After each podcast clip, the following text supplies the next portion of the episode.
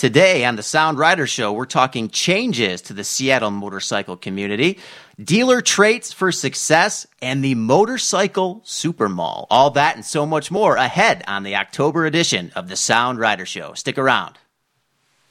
Support for Sound Rider and the Sound Rider Show is made possible by Skagit Power Sports.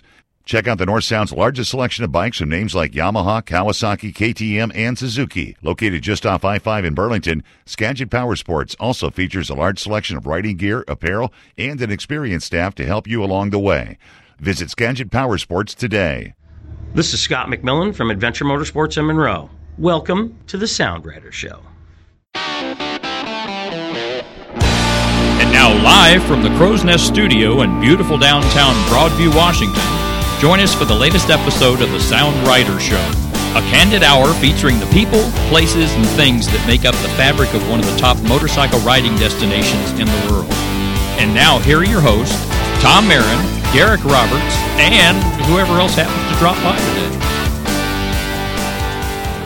It's October on the Sound Rider Show. Fall into October. Fall into October. I like that. It's the month of Halloween, and it's also a great riding month still in the Pacific Northwest. You know, we talked about it a little bit in September with the crowds going away and that sort of thing, but you know, we get some great days in October. Just got to look out for those leaves on the road, right? Make sure that you don't uh, Yeah, slide definitely. out on one of those. Wet leaves. That's right. Yeah. But uh, in September, I know we both have been doing a little riding. Where have uh, you been out and about, Tom? Uh, see, I uh, did a little ride around Bainbridge Island because uh, I'm going to work up an article about that. Great. And uh, I hadn't been out there for a while. I, you know, there's all these islands we can ride here in Washington State. That's un- unlike most other states in the Union. It is very unique, you know, and that's uh, you know having to kind of get used to the uh, the ferry system. One of the great things about that with your motorcycle is first on, uh, first off, right? yeah. So it Yeah. saves a lot of time. How was uh, how was the ride out on Bainbridge? Did you hit the casino out there? Uh, no, No. I don't do the casino thing. And I tell you, I can't. My, my digestive system can't do most casino food either. I gotcha. Yeah, the buffets there. And I have a uh, normal digestive system, which is why I can't eat that food. Right. but how was the riding? Was it? Uh, you know, I Um, haven't been out there in a while myself. Uh, it's nice, but I I realized that my 2002 uh, Silverwing needs to get new suspension. oh, so you went on the scooter? Yeah, Great, and I had. I had a couple of uh, dips in the road, and it just there's no rebound on the poor thing. I there's no compression, and uh, I, I think I just need to get those springs out of there Yeah. and put do something new. So that might be a winter project for me. Well, 16 years is getting pretty tired on a uh, set of suspensions like that. So. Yeah, yeah. And then, uh, uh, although this is the October show, I can't actually tell you about my other island ride because I haven't gone and done it yet because we're recording it before I go. Right. But uh, my plan is I'm going to go up and ride the uh, van- entire length of Vancouver Island.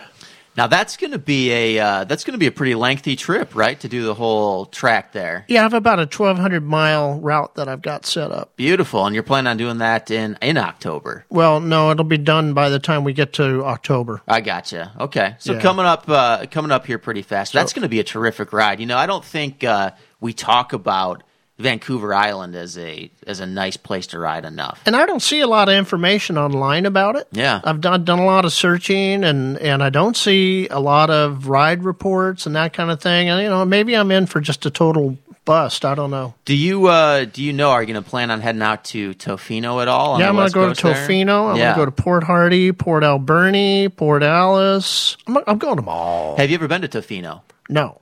You know, I've been there a few times. Oh, you've been there? Yeah, I have been. I actually learned to surf there. Oh. Tofino is actually a world-renowned surfing destination. I do recall hearing that. Yeah, and uh, particularly in the wintertime, they hold some major international surfing competitions up there. Of course, the caveat being that it is freezing cold. Oh, yeah. You got to have like your six millimeter wetsuit when you go in there. Even in August, you have to go Mm-hmm. full body wetsuits, and believe me, I can I can vouch for that personally. But you're going to enjoy it out there. Well, It's my a- son's a surfer, so I'm going to tell him I'm going to Tofino. Yeah, and maybe we can uh, get a picture up on the Sound Rider Facebook page of you in a full body wetsuit on that uh, on your bike, right? Yeah, I'll be on the NC 700X in a full body wetsuit, That's making it. my way down the pier I and, and not dropping the throttle. Yeah. That's going to be a great trip, though, man. I'm looking forward to uh, to that ride report and reading about that when you get back. yeah. So uh, let's see. Oh, okay. So uh, in light of uh, an iconic uh, Northwest motorcycle dealer going out of business, we are going to uh, talk a little bit on the show later about uh, the virtues that maybe owners should have when they buy or own a motorcycle Yeah. shop. Um, but you know, I got it got me thinking. Um, we need we need to take all these little small motorcycle businesses on Aurora Avenue and just put them all in one big super mall. Yeah, I think I think these guys all need to partner together and get a really nice big space. it's it's an interesting concept because up here, for those people outside of the area, Aurora Highway 99 has sort of classically been a little bit of mechanics alley, right? You've got your your upholstery shops, your mechanics for cars and trucks, you've got your motorcycle shops, and now the demographics are changing quite drastically up and down that stretch of highway here. Yeah, well, and what what I one reliable source told me that uh, the city of Seattle will not allow anybody to open a new auto or garage style shop. So I guess we're gonna have to go to Shoreline or something. But you know, we can't get that Sears building, but get something big and make a super mall and move Seattle Cycle Center in there, move Valentine Motor Works in there, give them a couple extra bays so they can hire more people. They need that. Right. Uh, we'll take the uh, the OEMs for Moto Guzzi and Aprilia and put them in there. Um, maybe uh, maybe Seattle Used Bikes wants to go in and just get a really large space and and make a super mall. Yeah, you know, that would be very interesting to see some of these uh, businesses come together and give sort of a venue to to celebrate the sport of motorcycling. Um, how do you think the reception would be to something like that? I mean, you think that people would really dig it?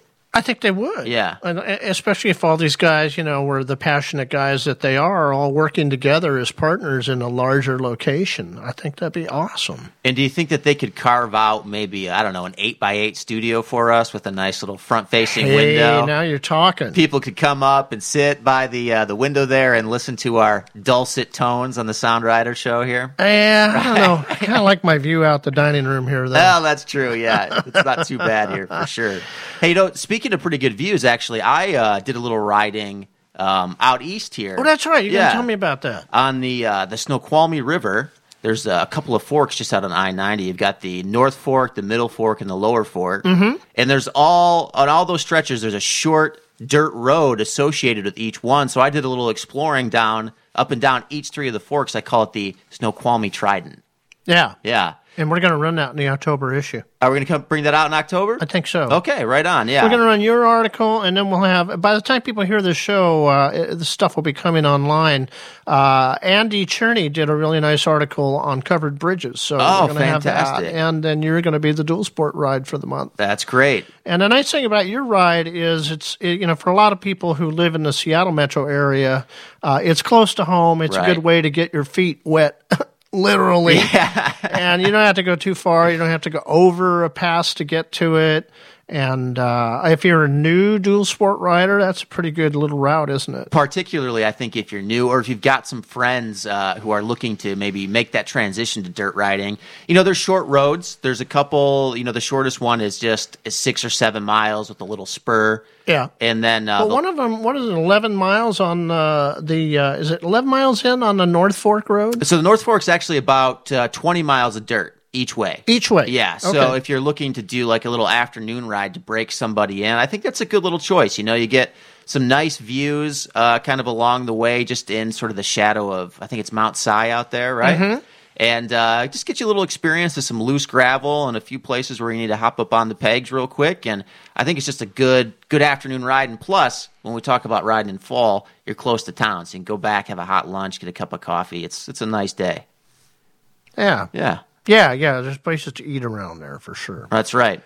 But you know, if you're going to be out uh, doing some riding, of course, we always encourage people to have motorcycle insurance. And I know you've had uh, a little bit of an interesting tale recently with not necessarily your motorcycle insurance, but your car insurance. Yeah. So I, I but I did this.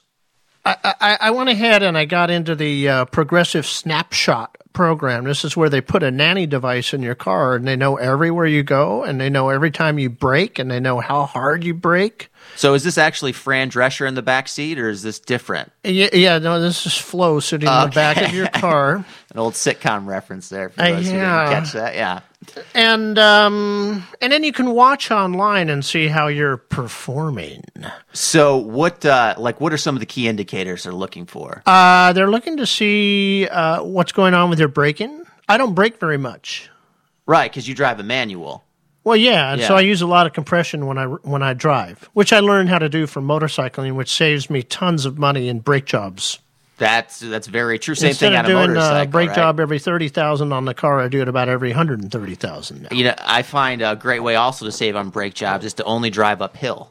If you can figure that out. Yeah, that's why you that's why you never seem to get anywhere that you're supposed to go. I get horrible gas mileage, but I tell you, my brakes they last forever. But well, what's your experience been though? Because that this is this is kind of an interesting concept. So I had it, and they they say they'll tell you when it's time to send it back. So they didn't. They never told me when it was time to send it back for a long time. I had it for about eight months, I gotcha. and then I got my um, my policy renewal, and it had only gone up like ten bucks. And it did say on the website that I might expect to see an increase in my policy because I had some short stops okay. which is like impossible. You can't drive around Seattle without somebody doing something stupid in front of you, and you have to do a quick stop. Yeah, or a pothole, right? Where you got to slow down. Well, Yeah. they, uh, yeah, or yeah, try to swerve it or whatever. Right. So, uh, or like if I pull the car off uh, off road and then I would brake off road, it would it would it would you know lock up the ABS and it would send a message to Progressive and tell them I just locked up the brakes. Man. Uh, You know, it's a bunch of baloney. Yeah. So I got my renewal, and that was okay. I didn't mind ten bucks. And then uh, I got a notice the other day from them. They told me that the next time I get a, re- a renewal, it'll be even. It'll be ten percent higher than it is right now. So um, this is. Uh, I I did this as a lesson to all the Sound Rider readers, and you can all thank me later for this. but I'm telling you, don't do those programs because they're they're they're gonna even if you're a great driver or a great rider, uh, this may very well end up jacking up your rate rather than doing you any benefit, particularly if you live in a metro area. And I mean, really, what is the what's the potential upside? I mean, you're talking about if you're perfect, like saving six, seven bucks a month. I mean, what do you think? Yeah, you that- know what I mean. Yeah, and then and then also like, what if you have like a perfect driving record? Like I have nothing on my driving record for I don't know five or ten years, Right. right? And then I'm still getting messed with on my rate Yeah. because of of whatever their telemetrics are. Yeah. and it just it's just not right. I don't like it. And you know, I feel like it's a little bit too um we talk about or you see studies every once in a while with like red light cameras and that kind of stuff causing more accidents because people are paying attention to the red light camera. Oh yeah, And they're trying to adjust their driving accordingly rather than watching the road in front of them.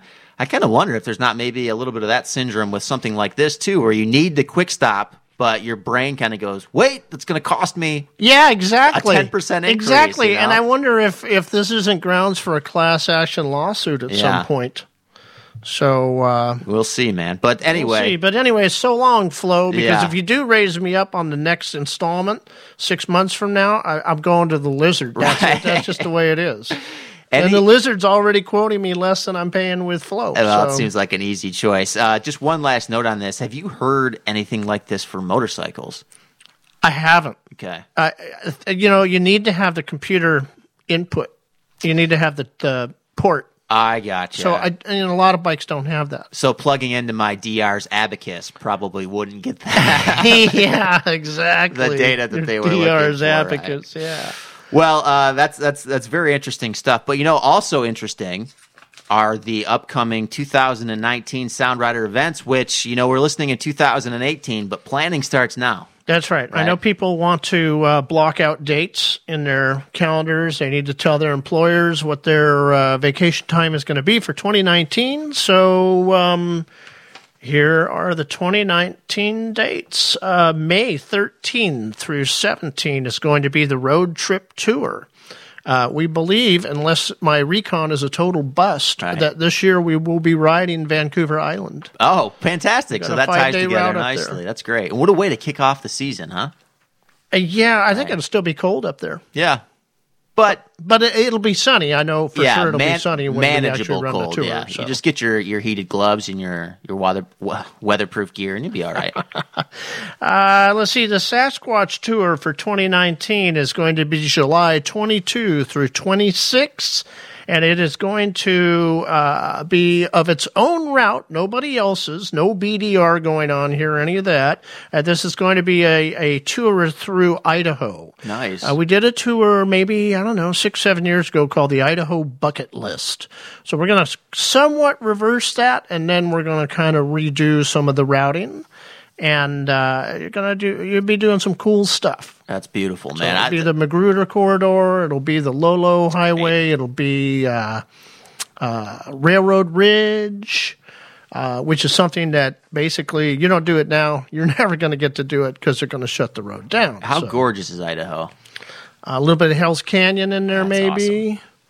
So Touch them all, and that's the end of July. End of July, Nice. five day tour. Nice. Uh, you don't go to the whole state. You don't need to. No, you see you know, sections all the views it. is where we're going. Right. So. Uh, let's see what. else. Okay, uh, August twenty one through twenty five will be the rally in the gorge.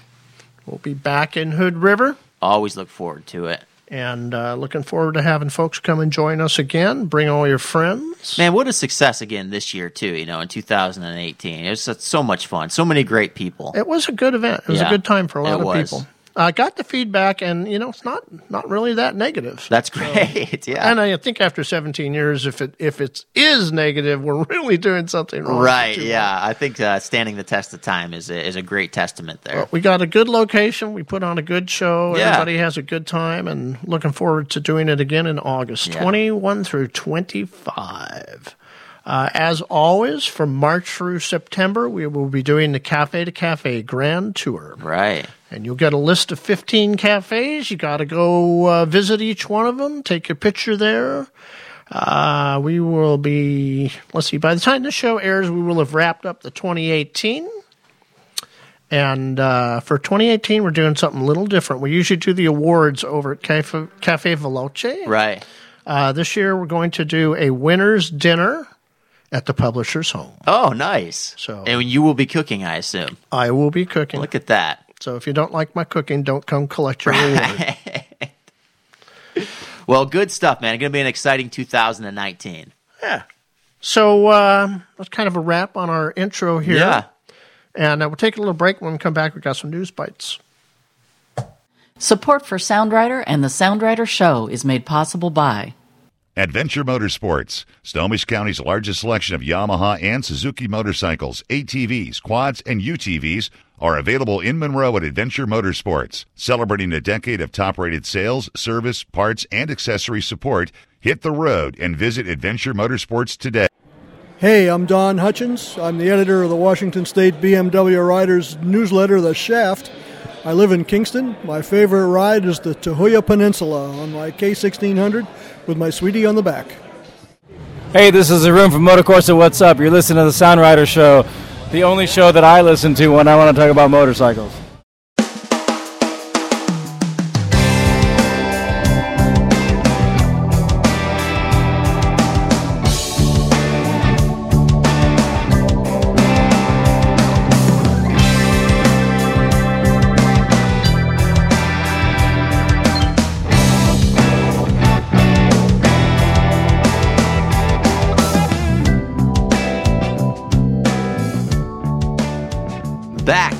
Studio on the Sound Rider Show. And you know, for October, we've got some pretty interesting news bites coming up in this segment. It's always uh, nice to see some activity, but it's a little up and down this month, don't you think? Yeah. Yeah. You know, uh, uh, every day in the motorcycle industry can't be on any Sunday. That's true. And yeah. sometimes there's bad news. You know, we, we put that post up uh, a while back about the tariffs and all that, and people were complaining that sound writers should get out of politics and Right. all this stuff. And it's like, you know, we're, we're, we're news. We report news. Sure. And when it affects our readers and our writers, and we, uh, you know, good or bad, we got to report it. So uh, sadly to say, we uh, have lost a iconic Northwest dealership. Moto International closed its doors on September 29th. Man, what a bummer. Such an and you're right. Iconic is the word there. That was such a. Uh, It was an icon. For It sure. really was such a fixture of the Seattle motorcycle scene. Really sorry to hear that they're going to be closing their doors. I read through a lot of different social media pages, and what became clear to me is that people seem to think that Dave Richardson still works there. Right. Uh, and he doesn't. He retired a year ago. For those of you who hadn't didn't know that, Sure. he uh, he retired a year ago. Uh, it had one owner. Uh, most of the guys that people remember that they relate to that were at Moto International, they didn't work there this whole last year. Uh, no, no Micha, no Jason. Aaron had left a long time ago. Right.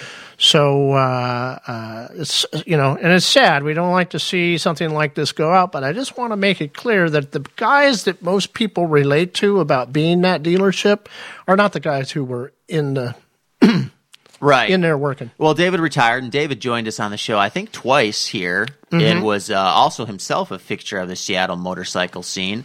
What do you think? Um, where d- does Moto Guzzi does it land another OEM stamp at another dealership in Seattle, or do you think The super mall. yeah, right. Put it in the super mall with Yeah. all the other little the fixture brands. there. I mean, do you think though another dealership uh, scoops that up, or Well, we can only up? speculate, and, and possibly by the time the show runs, there may already That's be true. another. Uh, Yeah. you know, you could you might see it at uh, Northwest Moto Store. You might see it over at the Noble Rush. I Right. don't know what's going to happen. Uh, I know that there's nobody who really has. Uh, the floor space available right here in the city of Seattle in It's their tricky. current configurations Yep. to actually properly put the lines in, both Aprilia and Moto Guzzi. Um, so I don't know. I don't know what's going to happen. You know, I am uh, I'm such a big fan of Moto Guzzi's that I hope that it lands somewhere because that's just one of those things. I really feel like that the Well, they're Seattle. beautiful to look at, but we need to sell more. Yes, well, that's the that's the ultimate. I, that's could be said for a lot of different motorcycles, and we'll talk about another one of those coming up here pretty quick. And you know who can help you sell motorcycles? Who's that? I can. Sound Rider can Sound help dealers yeah. sell motorcycles. No, very true. We have for years. Yeah, but uh, I hope it lands somewhere, and I wish the uh, you know the owners the best of luck, and hopefully, um, you know, hopefully things work out in regards to the Moto Guzzi brand here in Seattle And the Aprilia brand. and the Aprilia brand. That's right. Uh, let's see. Okay, this was a crazy one. The BC man that located his stolen motorcycle using social media. Yeah. We have a link to that on our Facebook page. So give give us the rundown of that story a little bit because you were pretty familiar with this. So the guy's bike got stolen. He had a video of the thieves, so he put it up on Facebook and got a number of people who told them that they knew uh, who these guys were and where they were. And so he uh, got a couple of his buddies, and they went over and uh, asked for the bike back. Right. And uh, the police weren't really too thrilled about that. I feel like uh, you know if we could get the right script writer, Tom Cruise could do this as a, like a ninety minute movie, right? Burn through about eighty million on the budget. Yeah, but then I think it's Rocky is the guy who stole the bike, and so you got to go up against Rocky. I gotcha. Well, Yeah. you know, Tom Cruise though is a motorcycle guy, so he was just the the first one to come to mind. So uh, yeah, if your bike ever gets stolen, you you probably, for your safety's sake, you probably don't want to go this route. But it was uh, a little Vigilante interesting. justice. I I love to see it. Like I understand obviously the component, the the view from law enforcement there, but it's just nice when justice comes full circle like that. I love it. Yeah. Um, oh, and they were streaming the, the, the picking up of the bike live. Yeah, the so if there was a confrontation, right? problem, that was going to be evident immediately. So the guy got his buddies together and they went and then Facebook Live the stream Yeah. of the actual confrontation. For Told the- them we're we're, we're recording live right now. I want my bike back. That's how you do it. Ah, fantastic. if you live in. BC. But uh, you know, I didn't check specifically, but I'm pretty sure the bike that was stolen was not a Motus, and that's going to be even tougher. Uh, to It's gonna be tough to steal a Motus now. yeah, coming across that, They they're shutting down. They officially announced they are shutting down their operations. So uh, now we had two shops here in the Pacific Northwest. We had the Noble Rush in Redmond, and we had the Noble Rush in Auburn Right. that were stocking products. So um, maybe you want to go get one before. Uh, these are museum pieces immediately, anyways. They you know? are, yeah. And uh, I'm sure that if they have any left, uh, you're not getting them for list price. You go, you have to pay more. We should uh, write down our predictions for a year from now for over under prices of what on the used market a Motus is what going to go for, Oh yeah, right? Yeah. If you could even find one, huh? Yeah, I I mean because it's got to go up at least twenty percent, right? Oh yeah, Yeah. Oh yeah. So I mean it's from like thirty thousand to uh, what's thirty six thousand. I mean, more maybe. I would right? say it was mostly collectors that owned them in the first place. So they, were- you know it it stinks to see them go away because they were really devoted to the craft, yeah, but. A thirty, forty, fifty thousand dollar motorcycle is just not practical for most people. Mm-hmm. Yeah.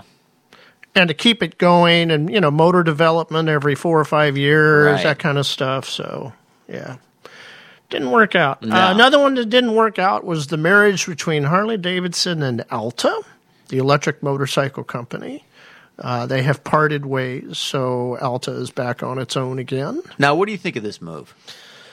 Um, I don't know. You know, did did Harley just go in and get all the technology and then walk away, or what? I don't know. It's tough to say. I feel like um, I feel like this is going to be is going to work out okay for both companies because I don't think I don't think Harley can can forecast on that horizon long enough right now. I feel like they have to kind of get their wheels spinning a little bit faster well, in the next they decade. yeah, and they say they're going to pop their electric bike in 2019. right. So now they don't have that connection with Alta, and Alta had some pretty good has some pretty good technology. Definitely, yeah. But I feel like you know, f- for Harley Davidson, that they've got to they've got to figure something out in the short term here to really get things revved up. And I just don't think we're going to see mass adoption of electric motorcycles. I think that's going to be a few years still. No, You know, no. I mean, it's that battery capacity is what it all comes down to, Yeah, right? That's what it comes down to. Yeah. And every time they tell you that it's got a you know six hour run time and it only gives you three, right. And that's got to stop. you Where's know? when's uh, remind me when's Elon Musk coming on the uh, podcast here so we can talk to him about that? Well, here's a news bite for you. You know, this guy, Jack, uh, I believe you say Riepe, um, from, uh, he writes a column every month in the BMW Owners Yeah, of course. He's got uh, two books that he just released. And I was on the phone with him today, and we should have him on the November podcast. Well, that's very exciting. That'd be fun. Jack's been uh, writing for, for decades with uh, uh, the various publications, right? yeah. yeah. And I told him none of that battered baby seal stuff. if you read his column, you know what I'm talking about. Um, but yeah, that should be a fun interview. So uh, he Yeah. does have a thick uh, East Coast accent, so you'll be listening to that when he comes on. I'm looking forward to it. Uh, see, Cycle Gear has opened a location in downtown Seattle on Queen Anne. Pretty crazy, right? Pretty crazy. Yeah. A uh, a very interesting move. It kind of makes you wonder what uh, they see as their strategy moving forward, coming into such an urban location like that. Yeah, I think they want to get all the scooter business, but I don't really know how much there is. You know, when you and I did that analysis of how many people are actually riding motorcycles and commuting on them, it's, Yeah. it's not a big number. So That's true, but you know, I will say for me that uh, it is a very convenient location um, to be able to go up there and pick up odds and ends and that kind of thing. And it's a it's a beautiful shop down there. We just have to see if they can sustain it because real estate prices are not I exactly know cheap. that's the other thing I was Yeah. thinking. Don't, don't tell me they got a five or a ten year lease because that building is is on the gentrification list Yeah. for sure. How cool would it be though if they built apartments on top of that and you just had a motorcycle superstore? Uh, You'd have to take that whole hey Right. motorcycle superstore. I like that. yeah. Yeah, but you know that building has to come down if you're going to build apartments there. well, I'm saying if they built it right on top of it, so you could just come down your elevator and cycle gear would be the lobby. Yeah, Right. take the QFC out and put the cycle gear in there. Yeah, move it next door, right, or down the street anyway. but uh, you know, interesting just to see how the Seattle scene is developing and continuing to change. yeah, different every every day almost. It certainly is. Uh, and speaking of different every day, uh, one of our good friends in the industry here, uh, Robert, who used to work over at Seattle Cycle Center and uh, later appeared at Northwest Moto, has moved to California. That's the report. Yeah, you're right. Robert was a uh, a great asset to the scene here in Seattle, and no word on exactly what he'll be doing in California, but I'm sure he'll be on two wheels. Maybe he's going to get a, a bunch of funding and come back and open up the super mall. Yeah, Moto Super Mall. I like the way that sounds. A couple of new bikes on the way that I'm interested in seeing when they uh, appear, or maybe I'll see them, see them this month when I'm in Las Vegas at the show. Oh, that's right. The uh, the AIM Expo is coming Yeah, up. I AIM Expo. Totally forgot. Yeah. Uh, 2019 Can-Am Ryker. This is a baby Can-Am with an introductory price of what is it, eight grand? You know, I'm not sure. I haven't seen too much on this, but that would be a significant departure from the normal twenty thousand plus. yeah, Right? Yeah, exactly. So, uh, and they're going to have a 600cc model, and then I think you're going to have to pay a little more than eight grand if you want to get the 900cc model. Well, I like the idea of this being able to extend people's riding career at a reasonable price, right? Because a lot of people start to look as they get a little bit older and to go into trikes. And Yeah. uh, for eight grand, you know, if you trade in your GS 1200 with, uh, you know, 80,000 miles on it, you might be able to squeeze about eight grand or so out of that and get yourself uh, a new Can Am Ryker. Yeah, Right. and uh, another new bike on the way. I have no idea where we're going to see this in Seattle yet, Right. but uh, Moto Guzzi has a V85 adventure bike. Now, what did you think of this? Because I love this bike. Well, I think it looks like, uh, I, honest to God, if you painted it white, I think it looks like the Royal Enfield. There are some similarities to- Yeah. to, the Himalayan and that kind the- of coffin tank on it. It does. Well, it's very it's enduro styled, right? They're calling this kind of a throwback actually to their enduro days. Mm, So it's supposed to be a little bit of a reflection of that. What's that Royal Enfield model I'm Uh, talking the about? Himalayan. The Himalayan. yeah, the right, new yeah. adventure bike there. This one I have a feeling will be a little bit more than 4500 bucks out the gate. But uh, I love it, man. It's going to have a nice 850cc V twin motor. Um, all indications are that it's going to be relatively light, although we haven't seen the official specs. Well, I'll bet you they can't get it under 500 pounds. Ah, you don't think so, huh? I don't think with a V twin motor like that. Should we set a? Uh, uh, we should set an over under because I think I'd take the under on that. Maybe not by a much, but I think uh, I don't think 450 pounds would be out of the question. I think if you bagged it up, it's going to make a really nice road burner. it is definitely going to do that. Yeah. Yeah. No, there's no question. I think it's going to be a smooth road burner, but the question will be how much of a enduro, quote unquote, air quotes for everybody listening here, is it going to be able to do? Right? How much is it going to be able to handle on the dirt? Yeah. I'd love to see it though. I mean, the styling's great, and if they can come through and they can and they can make it, you know, maybe 450, 475 pounds, it'll be a, a very interesting. I think you should put one in Baja in December and we'll see how it goes. Let's do it. Yeah. Yeah. Uh, early. You could do all the modifications and I'll ride it. Right. or no, vice versa. there we go. Another bike, I don't have it on a list here, but Sure. uh, that new uh, MT09 Tracer from Yamaha. Yeah, this is That's pretty a nice looking sport touring bike. I'm looking forward to seeing that in the flesh. Yeah. What do you think the uh, retail MSRP is going to be on the Tracer? I don't know, but Yeah. I'm going to guess maybe 11. Oh, you think that low? Well, it's a 900cc motor in there. Okay. It's going to go up much higher, but it's got you know it's got the built-in luggage and uh, it's a really good styling. It looks like a great motorcycle. Yeah. yeah. So if you can't get the Niken, you can uh, you can get this, the Tracer, right? Or you could buy you could buy two Tracers or one Niken, one or the other. Right. Uh, let's see.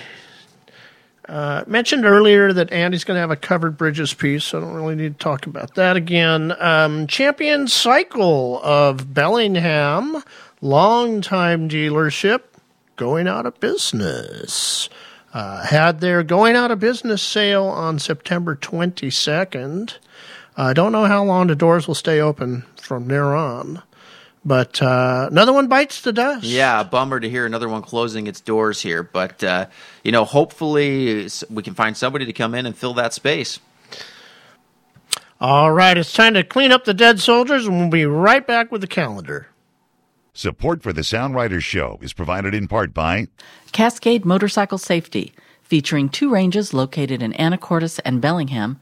Cascade Motorcycle Safety offers beginner and intermediate rider courses and is certified to test riders for their motorcycle endorsement. For more information, visit their website at Cascade Motorcycle Safety today. Hey, I'm Gordon from West Seattle, and uh, one of my favorite recent rides was the Reuben Run down in Oregon. Hi, this is Mark from Valentine Motorworks, and you're listening to the Sound Rider Show.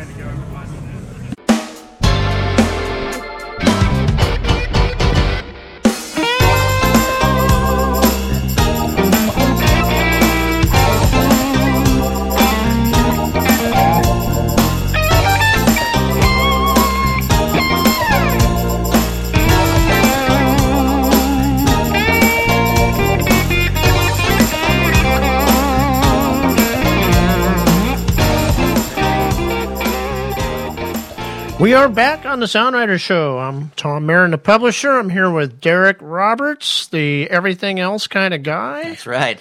And uh, we got a calendar of events for October. Pick one or two and make sure you hit them. Uh, we're always here to give you excuses to get out and ride your motorcycle, and we've got a few good ones here. Uh, kicking off on uh, Wednesday the 3rd, got Old Bike Night down in Georgetown.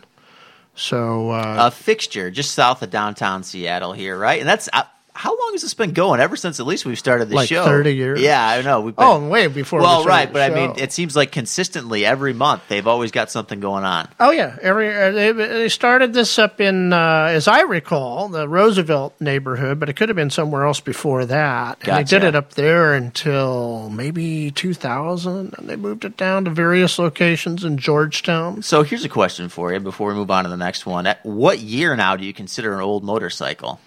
Well, that's always uh, uh, trick question Well, for people. But I'm saying for you Um, personally, We consider anything 30 years, 25 years or older, we consider to be vintage Right. at Sound Rider. The state of Washington considers anything to be a collectible bike at 30 years. Okay. And some of the stuffy guys say that if you have disc brakes, uh, it's not an old bike. But there's so many bikes that are from the 70s now, even Right. disc brakes. Yeah. That that's not an old bike? I don't know, you know? I feel like I would refer to something, me personally, as an old bike if it were older than a 2000. I'd say, hey, I got my old motorcycle. Well, that would be that would only be eighteen years. Yeah. So you're you're you're you're the you're you're coming up with the shortest time. Well, it's more than half my life. well, well, maybe when you're sixty, then Yeah, you'll- that'll change my You'll tune. get to the thirty point. I huh? gotcha. Yeah. Gotcha. Uh, some of these are just sort of always on our calendar, but I, I put them in because uh, there's not a whole lot to do unless you go and do these. Right. Um, Saturday, October 6th, is uh, the Ride and Feed at Crane Corner. Uh, this is put on by the Moto Guzzi Group. And uh, what's going to happen to that group, all 107 of them? It'll be know. interesting to see how it changes, but uh, as as all indications are, on the sixth, you can still go out there and uh, join them at the Ride and Feed Crane Yeah. Corner. And then on uh, Sunday the 7th, Washington State BMW riders will host a ride that's open to anyone. You can look on their website, which you can link to from our calendar, and uh, get the location because they do it in one of, I think it's three different locations. Right. So they do a South Sound one, they do a North Sound one, maybe, they, I don't know, maybe it might be a third one they use too. I don't know. Soundrider.com slash calendar, anyway, you can find out. There you go.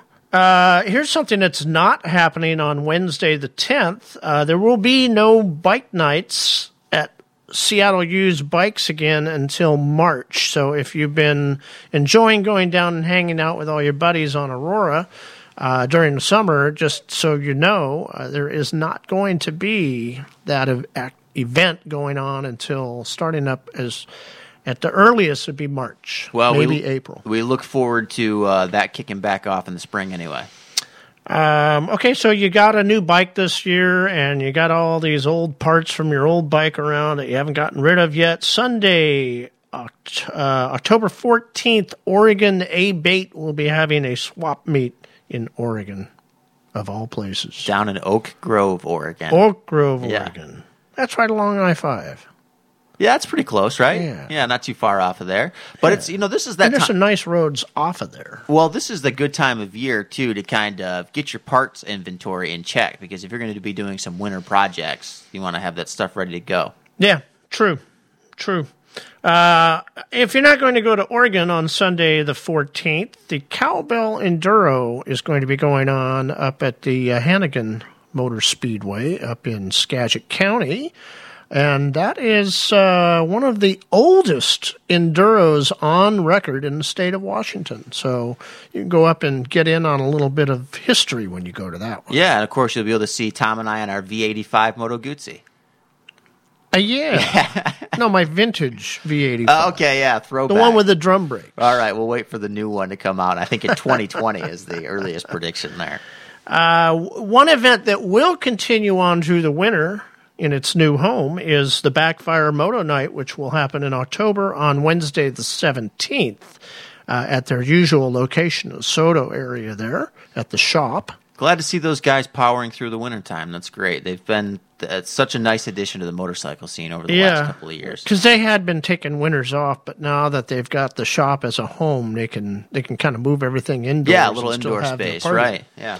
So, uh, let's see. Sunday, ten twenty one is the Lady Riders meet and greet. You can get more information again by linking off of our calendar page and uh, find out about what the, more about what that's about. If you're a lady, if you're not a lady, um, you gotta gotta do something manly, I guess. I don't know. um, and by the way, it is fall, and uh, we're going to start collecting all the events for 2019 and building up that calendar. So uh, I just want to invite all our readers and writers uh, to post your events on the Sound Rider calendar. And uh, don't be bashful to ask a dealer that's appropriate for you to also post your events up on their calendar. Right. Because they need some events on our calendar right now. Well, and fostering that community is such a, an important thing, and I think that's something that we're going to delve into a little bit in our next segment, right? We are going to take a break, and when we come back, we're going to talk about the things that make dealers great. We'll be right back. Support for Sound Rider and the Sound Rider Show is made possible by Moon Motorcycles, a family run operation located in Issaquah, Washington. Moon Motorcycles features a diverse selection of used bikes to choose from. Whether you're shopping for a used sport bike, cruiser, dual sport, sport touring, or street standard, you owe it to yourself to visit Moon Motorcycles and look over their large inventory. Have you got a used bike you want to consign? Get in touch with Moon Motorcycles today. Hello, my name is Jack. I'm from Marysville. One of my favorite roads to ride on the state of Washington is the Canyon Road that goes from Selah, Washington to Ellensburg. And the best time to ride it is generally after 6 o'clock on a uh, weekday because there's no state patrol. Thanks. Hello, this is Bob Owen from the Sound Rider crew. The Northwest is indeed a great place to ride a motorcycle, both on the pavement and off. But right now, you're listening to the Sound Rider Show.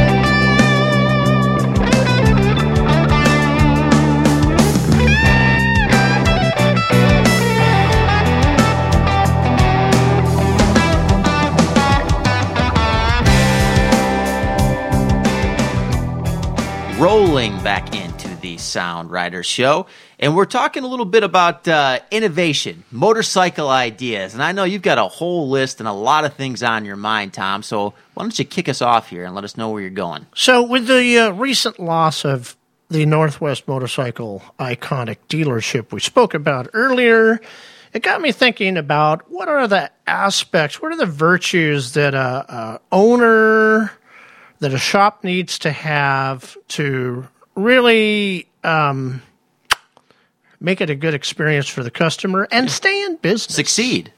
succeed. Yeah. exactly. Well, and you know, this is we've done over the last couple of years. The industry has just been doing a lot of hand wringing about how do we get the next generation, how do we improve, how do we grow sales. So this is something that affects everybody who rides a motorcycle. Yeah, and and uh, as uh, as the author, business author John Brooks once said, it's time for a good airing. So we're going to air some of this out right now. You know, we have dealers who will say, "Well, Amazon's putting me out of business." That's that that's kind of baloney. We'll we'll talk a little bit about why that is. Sure. Um, I, I do want to also just say once again, every day cannot be on any Sunday, and uh, there may be people who don't want to hear this segment of the show, but I think it's important, and I think that uh, particularly if you own a motorcycle shop, listen to what we have to say because we're on the outside looking in. Right. Well, We're not in your shop. We're not a consultant to your shop, and we just want you to hear what we're seeing as professionals on the outside. It's a little bit of that Venn diagram, right, where the circles overlap because we're consumers, we're media people, we're in the industry, we're out of the industry, we participate in it, but uh, we're not shop owners, like you say. So let's kick it off. Let's see what you got. All right. So we got 10 virtues that uh, you either got it or you ain't got it. If you ain't got it, get it. Uh, first one is, you, you know, the best dealers that I've ever worked with all had a passion for the sport. Yeah.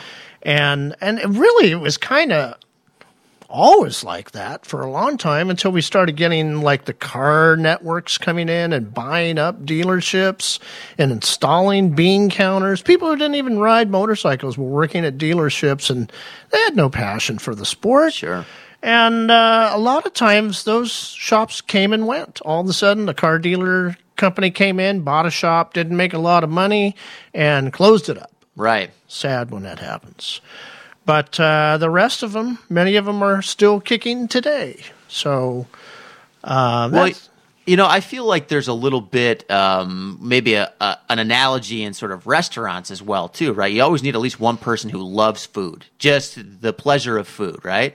Yeah, and, and it's crazy enough to even think they might be successful at running a restaurant. Well, it's a very challenging business, That's but tougher than the motorcycle industry. But there's a lot of stories where people, you know, restaurants are bought by people who think it would be fun to own a restaurant and they just go and they start cutting food costs and that kind of thing. Mhm. And it becomes a real challenge as opposed to if there's somebody involved, deeply involved, that really loves the food, they can sort of protect the identity of the brand and the restaurant and also share that with the consumers. Yep, but they got to have some of the other virtues we're going to talk about. Let's go to number two. All right, number two, they got to go to work. You know, you can't buy an inv- you can't make an investment in a motorcycle shop if you're not going to go to work and be there. Now, there are successful motorcycle shops who have partners where two of the partners might be silent and one of them is goes to work every day. Yep. Now, I don't know of any motorcycle shop where all the partners or or the one owner never goes to work that is successful. Sure. I don't know of any right now. But if you know of any, please get on our Facebook page and tell Yeah. us all about it. That presence is, is so important. Um, you got to have a general business savvy. So this is something to add on to what you said about Right. the guy who's got to you know love food to, to be successful. Uh, but you got to have a, a general business savvy. Uh, it really helps if you have some some formal business education. Definitely. Uh, if you don't have that, uh, you know, so so uh, you know, for for instance, there was that scooter shop that went out of business earlier this year, where the owner wasn't even registering the bikes with the state. What is that? That that can't make for a successful business. That seems like a challenge, yeah. So you know, then you've got uh, shops like uh, like Southtown Honda Suzuki Polaris. Sure. You know, you got Dale and Vicky and Jeff working down there, and each one of them knows what they do best, and they're all three in there making that show happen in there and doing a great job at it. And they- Now, that's that's it, doesn't get any better. No, know? I would also say they also have uh, passion and they also go to work. yes, Right. They, No they actually have many of these aspects. Yes, no question about that. Uh, next aspect is uh, a little marketing savvy. Doesn't hurt. Uh, frankly, most shops don't have any marketing savvy. And they're just kind of think they're going to sell some motorcycles and do some service and sell a helmet here and there, and they're going to stay afloat.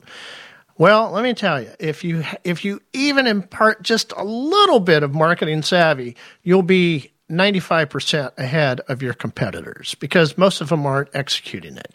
Uh, and it starts with your website. You know, people say, well, I don't really worry about my website now. I, I worry about my Facebook page or my Instagram or whatever. But, you know, a lot of people get online. They're gonna. They want to call you. The first thing to do is they bring up your website to get your phone number, or they get your phone number off search engine. And while they're making the phone call, they're tinkering into your website. So, like if your if your website says uh, copyright 2013 at the bottom, Sure. and it's 2018, uh, you're not putting on a good show for the customer. Well, that's a challenge, and especially as savvy as customers are in regards to that. You know, people are looking at things like when was the site updated? What is the most recent message? And if they see, you know, a bunch of 1986 motorcycles on your homepage and you're not a classic motorcycle dealership, Yeah. that's that's a struggle. Um, and you know, another part of, of marketing savvy is, you know, Instagram isn't the one thing that's going to make a home run for you. You got to work across different aspects of marketing, whether it's Facebook or it's your website or you're doing something in the store. Right. And how many dealers don't even use their email list right now?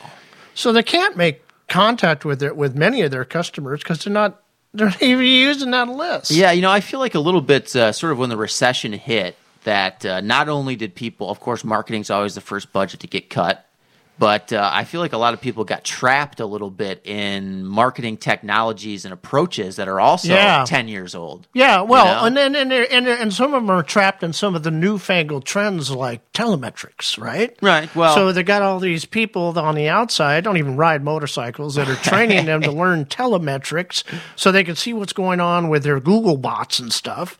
And it's like, no, no, no, no! Don't forget about your email list. Don't forget to have some events in your store. Yeah. now and then, and to promote events, them yeah. across your own calendar, our calendar uh, some clubs calendars. You know, you there's a lot going on in marketing, and if you're just focused on one or two things, you're not going to be successful. That's right. It is a very comprehensive approach, and I think that's probably one of the challenges too. Is that uh, it can be a little bit overwhelming, especially for maybe some, you know, not that age is the factor, but just for people who have been in business for twenty or thirty years and they're used to doing it a certain way. Yeah, and you gotta, you know, an older shop owner needs to pass some of that on to a younger person Right. in the store. Right. It doesn't mean they have to give up everything, but if they're not comfortable with doing social media, get someone in the store to do it. If they're not comfortable, if that person in the store isn't comfortable doing an email blast, find somebody who is. Right. You know? Yeah, absolutely. And you know, very few people do a hard mailing anymore, and I, that's understandable. It's very expensive, and, and Yeah. not all. You know, not as. I think. I think the digital marketing is more effective. I think so too. I still get the catalogs from Cycle Gear though. Now that they're in my neighborhood. Another important aspect of being an owner of a motorcycle shop is either you are or you can get funded. If you're a new owner and you only had so much money to buy that shop and you bought it and now your money's gone, you're probably screwed. right. because you need to invest money into marketing, not just hiring people or, or you know, but you've got to get your word out. You've got to get your message out to people, and you got to make that investment. And and so you need to have additional capital on top of what you're already earning at the shop or what you invested into it to buy it.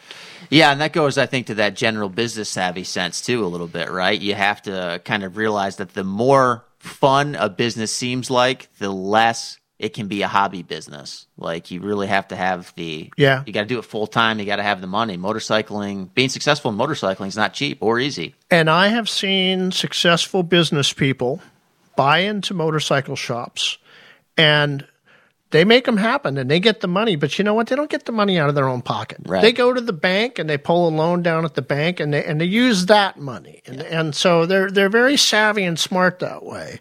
Uh, I've also seen where somebody leverages their entire home Yeah. or any property they own. You could do it that way too. Um, but you can't just you know go sell that piece of property and invest that money, and then when it's gone, it's gone. That's right. You need to That's be able to tap that. That's why I have my uh, late night infomercial where I say, "Do you want to get into the motorcycle business for no money down?"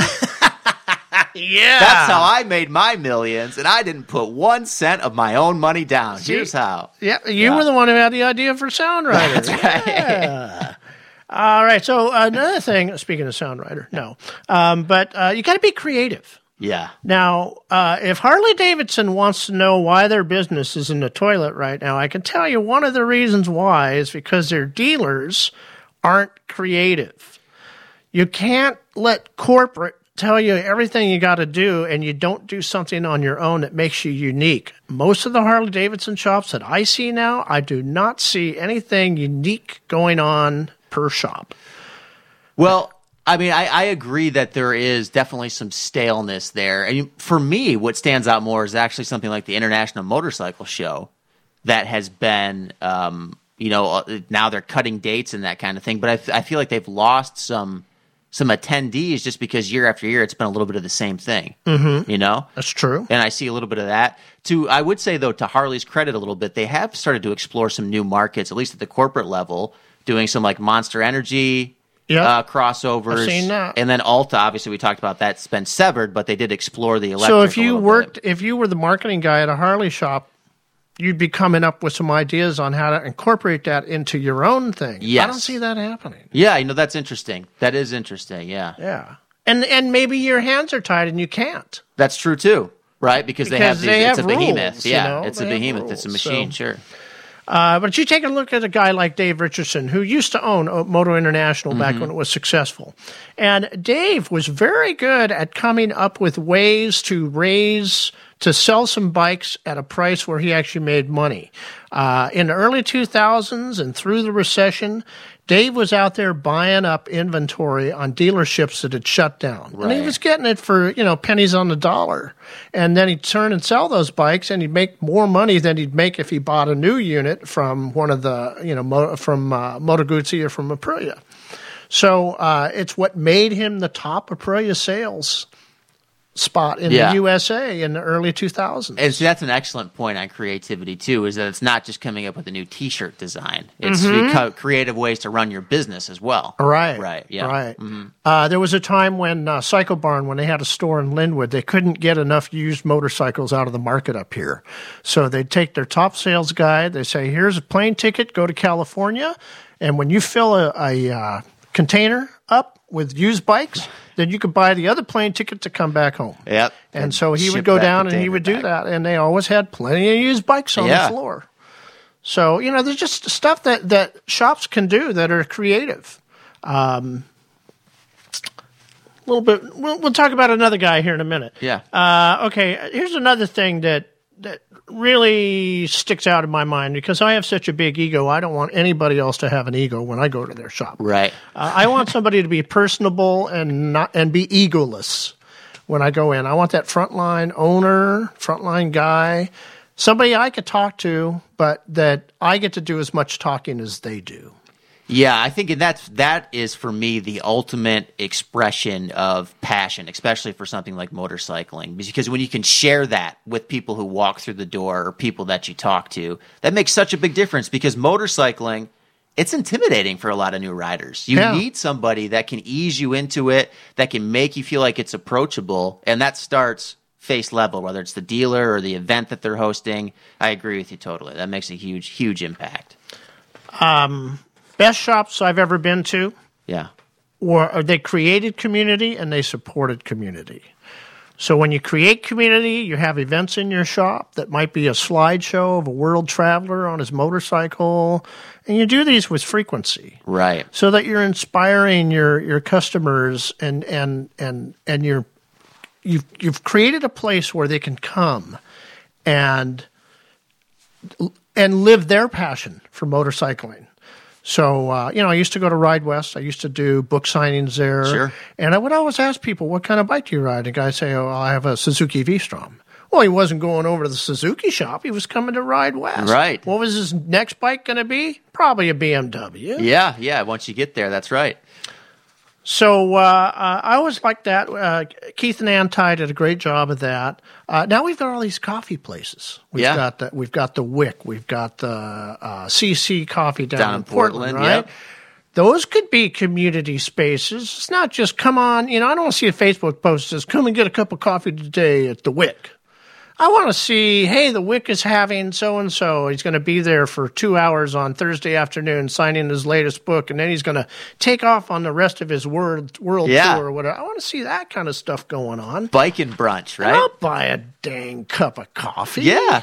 Well, anybody, I think you know, motorcyclists are are loyal to a fault, right? If you're a shop Yeah. that's going to promote their sport, they'll come back. That's where you know they won't go to Starbucks. They'll go out of their way to come and grab a cup of coffee. And they might not own one of your bikes that you sell, one of the brands, but they might be buying some accessories from you. They might be buying, uh, you know, if you're going to do service beyond your OEMs, they might come in for service. Well, it's that whole fostering the community, right? I mean, there's so much uh, competing for people's attention.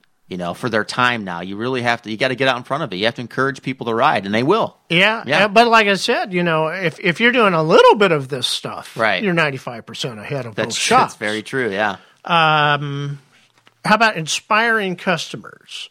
So uh, I, I work a lot with uh, Bill Cameron up at Skagit Power Sports, and that guy is he's he is every day he's excited about riding motorcycles, and he's always coming up with seems like crazy ideas at first, but then they you know they, they work. He does instead of doing just a track day, he does a get to know your bike day Yeah. which means that people who are not feeling like they could do a track day. They could come down and learn some skills from some of the instructors that he brings in. And, and eventually maybe they'll move to doing track days. At least they'll become a better rider one way or another. Well, and for Skagit, how about talk about getting them young with the Strider bike? The Strider bike, Yeah, that's awesome. yeah. And there's only two shops I know in the Pacific Northwest who Right. do that event. And I thought, you know, the other day I thought, you know, Whitney from Dirt Bike Uh, Safety First, Training, yeah. He could come in and be a, a guest instructor at a Strider Day just to get these kids to put their heads up so they stop running into each other. and you just teach them that one skill. Goes a long way because you know it's just a few years before you're on a uh, PW50. Well, you're not getting to a PW50 if all you do is crash your Strider all day. Your for- parents aren't going to buy you one. Not for very long, that's for but sure. But there's the connection. See, if we get them to have fun on the Strider, then we can move them to that PW50. I agree. Yeah. And uh, the last uh, thing I have on here is uh, someone who takes pride in ownership. If you own a shop and you don't take pride in that shop, yeah, that shop isn't going to last. You know, I've seen I've seen a shop that had graffiti on the window for a year. That shop's gone now. And that was just a reflection of that owner and how much actual pride that person had in the shop itself. Uh, you take a look at a guy like Scott McMillan at Adventure Motorsports. That guy hand built his first location up in Monroe. Crazy. And he was involved in every step of that. When he moved the store, he he worked with the construction crew to put that store together. His store people were working in there, putting up I don't know if they were putting up drywall, but they were all involved in different aspects of putting that store together. That's pride and ownership. And when you find a piece of paper on the ground, you bend over and you pick it up because that's your store and you love it. And not to go back to our, our start here with a restaurant analogy, but it's like when you go into that small restaurant that has the guy's name on it. And Yeah. he's in the kitchen there. Yeah. You know, you notice the difference. Yeah. Right? And it makes you want to go back, not just to support that guy, but because he's doing an excellent job. No, and I know a guy who owns four restaurants here in the city right now. Sure. And you won't find him in the kitchen every day because he's over at another kitchen. Right. But he is he is out there every day. He's usually uh, running the front of the kitchen, checking all the food as it's going out. Right. And uh, yeah, that's pride and ownership. And he's going to make sure that everything is as good as it can be at every location for every customer every day. And uh, he's a good guy. You don't get that at Jack in the Box. Oh yes, you do. Oh. you get that funny guy with the jacket. yeah, that is actual. That's Jack himself, right? All right. Well, um, John Brooks, we have we have done a good airing now, but uh, definitely this is things for owners to think about. Lots things stuff. for our readers to think about as they're selecting dealers where they want to shop at. I think that's a key point too, as you start to talk about, you know, what we can do as riders to encourage this type of behavior is to maybe be a little more dutiful in our approach to who we spend our money with. Yeah. And making sure that we do go visit the guys who are putting their heart and soul into their business. And it doesn't matter if it's a small shop, a big shop. Right. Look at the guys over at Valentine. Those guys put their heart and soul in there, That's- and they're just a little service shop. But they're they're now they're doing so good because they do such a nice job of working with customers and do good quality work that they need a third person in a third bay, and they don't have the room. It's crazy, So isn't they it? need to open up the super mall. Super Mall. All right, let's take a little break. We're going to come back with some tips and tricks. Support for the Sound Riders Show is provided in part by Seattle Cycle Center. As more and more shops discontinue sales of apparel and aftermarket gear, Seattle Cycle Center continues to provide a wide selection of everything you need for your next ride. Family owned and operated for more than 30 years, Seattle Cycle Center is your destination for helmets, jackets, pants, boots, gloves, rain gear, and much more. Visit their store on Aurora Avenue soon. Hi, this is Tracy Jeffries, and I'm one of the Dirty Girls. And one of the places that I love to go get dirty at is over in the Leavenworth Plain area. Good morning. This is Wayne Elston from South Sound Motorcycles, and you're listening to the Sound Rider Show.